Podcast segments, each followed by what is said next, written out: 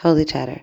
So now we're talking about speaking lashon hara or reporting something about a child's traits. Okay, so let's say the child is a troublemaker, the child is disruptive, the child is difficult. What is the halacha? What are you allowed to do? So it says like this: that even though most people won't wouldn't judge a child harshly because it's a matter of immaturity, and they understand that because the child you're still prohibited from speaking lashon hara about him, right? And you have to take caution that it's beneficial for the child and not detrimental.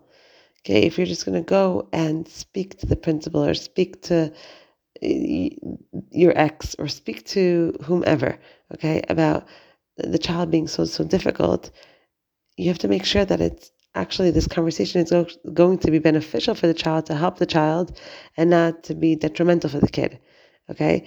Because it can still damage the child's reputation, right? If you go and tell the school this and that and this and that about your kid, then they will see him from a certain lens, right? Unless they're uh, incredible mechanchim, they will look at him from a certain lens, lens, not a great lens. And he ends here and he says, children mature and change. In a new school year, he should have a new chance to prove himself right? They do change and do mature. If you're going with the intention of venting, that's one thing. If you're going with the intention of helping him, that's a whole other thing. So you have to know who to vent to and you have to know who to speak to. And when you speak to the people that can actually make a difference, weigh your words. Because you might want to vent, but maybe vent to a friend or vent to, I don't know, the wall, but don't vent to the principal or don't vent to someone that it can ruin his reputation or his siblings, right? Don't vent to the siblings. It's very, very important that as a parent, you don't go and tell, you know, you're so frustrated with one kid and you go talk to the other kid about that kid. You know, that's a really, really bad idea because then it creates bad blood between the siblings without even realizing. Is that me? Can you hold your tongue when you're with someone you want to impress? Most people can. Yet sometimes we tell ourselves that we can't keep our cool. We're tired, irritated, ill, under a lot of pressure, or in a rush, and whatever is on our mind pops out of our mouths. Nevertheless, Igeris Ramban instructs us to speak gently to all people at all times, which is not easy, right? It's not easy. This is setting the bar really, really high, but that's the truth, especially now during the three weeks. The realization that we actually can control ourselves when we must, when we're at work, when we're dealing with a customer, when we're speaking to a parent or an in law or a Rebbe, right? proves that self control is possible with the right motivation. I remember I had a friend that told me that she brought in um, a girl to live with her and her family. She was married, she had a bunch of kids. She said, because when I had a boarder live with me, I was a lot better with my kids because she was around. It was embarrassing. I couldn't yell at my kids. I couldn't lose my cool. I couldn't be upset. So I had a boarder live with me. And then I knew that I, I was always working on my middos.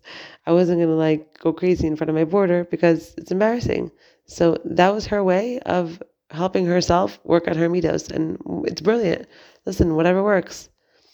One woman offers this idea for rallying the, the necessary motivation.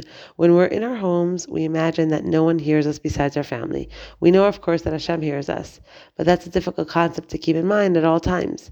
At one point, I realized that the tone of speech in my house was, was not something I was proud of, so I turned on a recorder and left it in the kitchen, where most of the family action was. Knowing that what I was saying was being recorded right here in this world did the trick. I didn't want to be horrified by what I would hear when I listened to it. Whatever works. You have to put in a recorder, you have to bring in a porter, you have to do something that is outlandish. Whatever works, because after a while you get used to not raising your voice, not yelling, not gossiping. You get used to it. It's just a matter of curbing our habits. The quote of the day is Rav, Shimon Bar Yochai said, Had I been at Mount Sinai, I would have requested two mouths, one for Torah and the other for everything else. But I reconsidered. If we cannot stop speaking Lashon Hara with only one mouth, certainly not with two, right? If we had two mouths, we probably wouldn't be able to stop speaking Lashon Hara with two, for sure. Because with one, it's hard as it is. Use a recorder, it says here, building within. Use a recorder just one time and see how it affects your interactions. Then listen to the recording to get an objective sense of how you speak within your own four walls. Have a good night.